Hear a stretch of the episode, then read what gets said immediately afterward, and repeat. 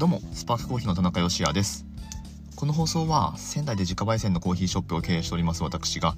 ちょっとためになるコーヒーの話とビジネスと子育ての両立目指して奮闘する日々の話をお届けする番組です。本日は 10,、えー、と10月じゃない9月の15日木曜日の放送です。はい今日もよろしくお願いします。収録時は定休日水曜日なんですけれどもちょっと本当にちょっとした時間に撮ってるのであまり時間がないのでさらっとお話ししていこうと思うんですが今日ですね初めて行ったコーヒー屋さんがあったんですよ。うん、でまあちょうどそのなんだろ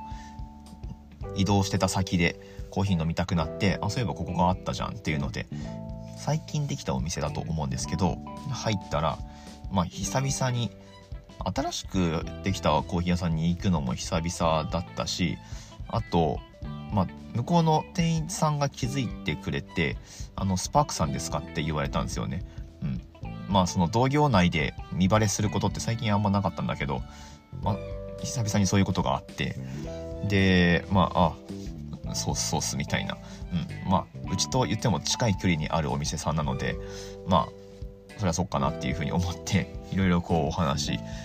まあ短い時間でしたけど進めていったんですけれどもまあなんとですよ。なんとそのお店に立ってた方っていうのがバリスタチャンピオンシップのセミファイナル進出経験のある方だったっていうもうトップバリスタです。はい、っていう方と、まあ、思わぬところでというか遭遇してえそうだったんですかっていう、うん、じゃああの時のってことはあの時のみたいな あのそういう感じになったんですけどはい。いやーまあ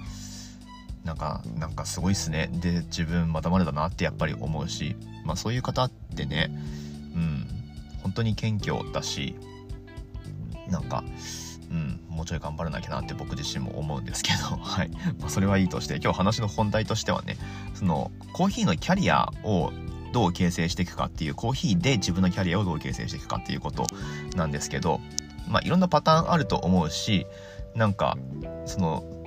誰も真似できないと思うんですよ。誰かのケースをそのままなぞるってこともできないし僕はまあアルバイトから最初始めてで結局なんかちゃんと社員さんとしてこうバリバリ稼ぐみたいなことをすることもなく独立に至ったっていうまあ実際そういう感じなんですけど焙煎もやってましたけどね会社で焙煎の責任者をやってたけどそんなにめちゃくちゃ稼いでるわけでもつかむしろ全然稼げてなかったので、えー、まあ稼ぐ稼がないの話はまあいいんですけどそこも大事ですけどね。でまあ何かっていうと、まあ、その方のそのちょっと短い時間の中でもお話聞いてみたらすごいキャリア形成というかが面白くってうんとねこれ言っていいのかな？まあちょっとぼかしてお話ししますけどあの、まあ、宮城県外の東北のとあるコーヒーのちょっとまあ中小企業には入るんでしょうけどその分類上は、まあ、ただコーヒーの会社って見た時にはそれほどちっちゃくもない割と大きめの会社さん何店舗もあるし、まあ、豆も結構焼いてるしっていう会社にずっと10年くらいお勤めされてて、まあ、その間でねチャンピオンシップに7回くらい出てで半分くらいはセミファイナル行ってるっていう実はすごいとんでもない人だったんですけどはい。えー、まあそういう方が仙台市の割と近いところでお店を多分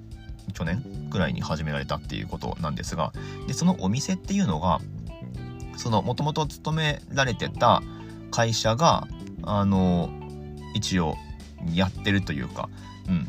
まあ、そういう体裁なんですよ。その会社のブランドの名前は出してないんだけどでもその会社が一応仙台で展開する事業としてやられてると。でそのお店に立ってた方っていうのは業務委託みたいな感じで、まあ、いわゆる雇われ店長さんっていうことになるのかな平たく言ったら。うん。まあそういう感じで多分ね会社さんの方からお願いされて、えー、まあそういう働き方をされてると。うん、っていうのもその10年お勤めだったその店長さんは女性の方なんですけどまあ多分退職されてで子育てとかをされててでまあちょっと落ち着いてきたからっていうのがあったんだと思います。詳しくは聞いてないですけどね。詳しくは聞いてないんだけどえっ、とまあそんなタイミングで多分そういうお話を元いた会社から頂いてじゃあやりますって言ってこう引き受けて今店長さんとしてお店に立たれてると思うんですけどこのケースってまあ結構レアだとは思うんだけどあこのパターンがあったかっていう、うん、なんかねその10年会社で勤め上げてでまあ家庭の事情とか、まあ、いろいろその他もろもろで退職されてってなるとなんかやっぱねそこでせっかくこう会社に貢献してきたいわば積み上げてきたものっていうのがやっぱりね崩れてしまうんですよね一旦ね。うん。まあ、それを自分の経験値として自分でそのよいしょっつってお店を立ち上げるっていうまあそれが何て言うかどっちかっていうと多数派っていうかまあうん僕の場合はそうかもしれないし会社で、まあ、そんな10年も働いた会社はないですけど、まあ、経験値積み上げてで自分で始めるみたいな、まあ、そういうパターンがね、まあ、よくあるケースだとは思うんですがこの方の場合は違うのはいいですか？会社の方からお願いされてあの仙台進出するにあたって、まあ、ぜひ君にやってほしいみたいなでフランチャイズ契約じゃないんですよこれそう、まあ、契約のその仕方がどういう風なのかって僕、そこまで聞いてないから分かんないけど、まあ、業務委託っていう感じでやってると。うん。なので、まあ、それどういうことかっていうと、なんだろうな、その豆の仕入れとかをするわけじゃないんですよ。だって直営みたいなもんだから、この辺ちょっとね、難しいですね。イメージするのが難しいと思うんだけど、はい。なので、まあ、言ったらリスクがあんまりないわけなんですよね。で、かといって会社に雇われてるわけでもないんで、うん。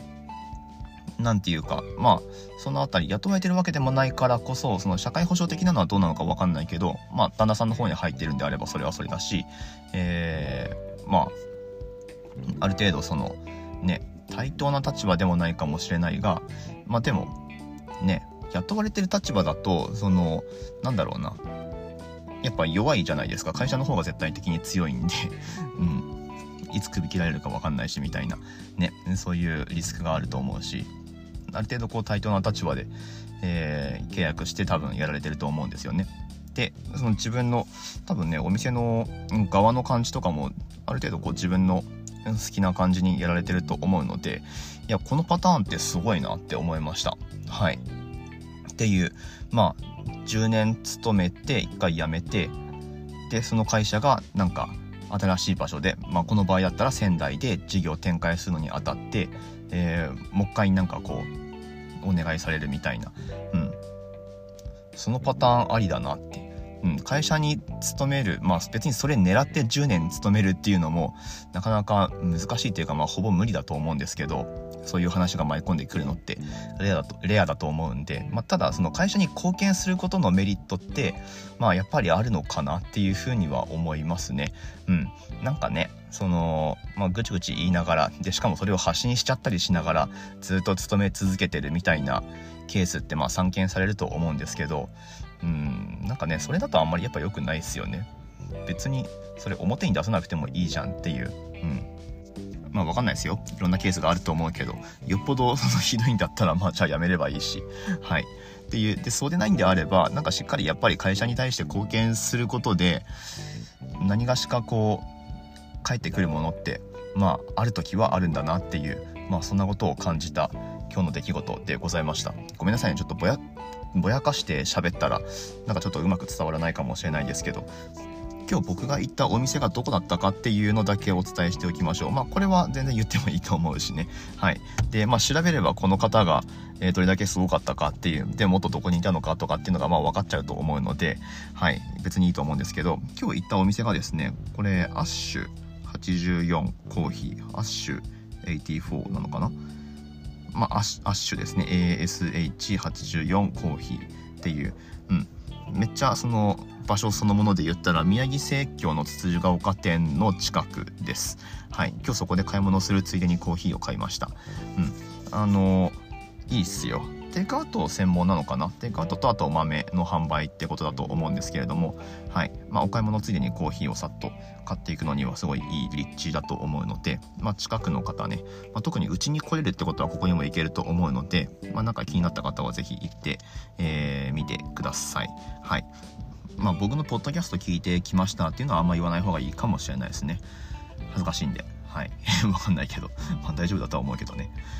はい、ということで、うん、まあなんかそのコーヒーのキャリア形成について一つの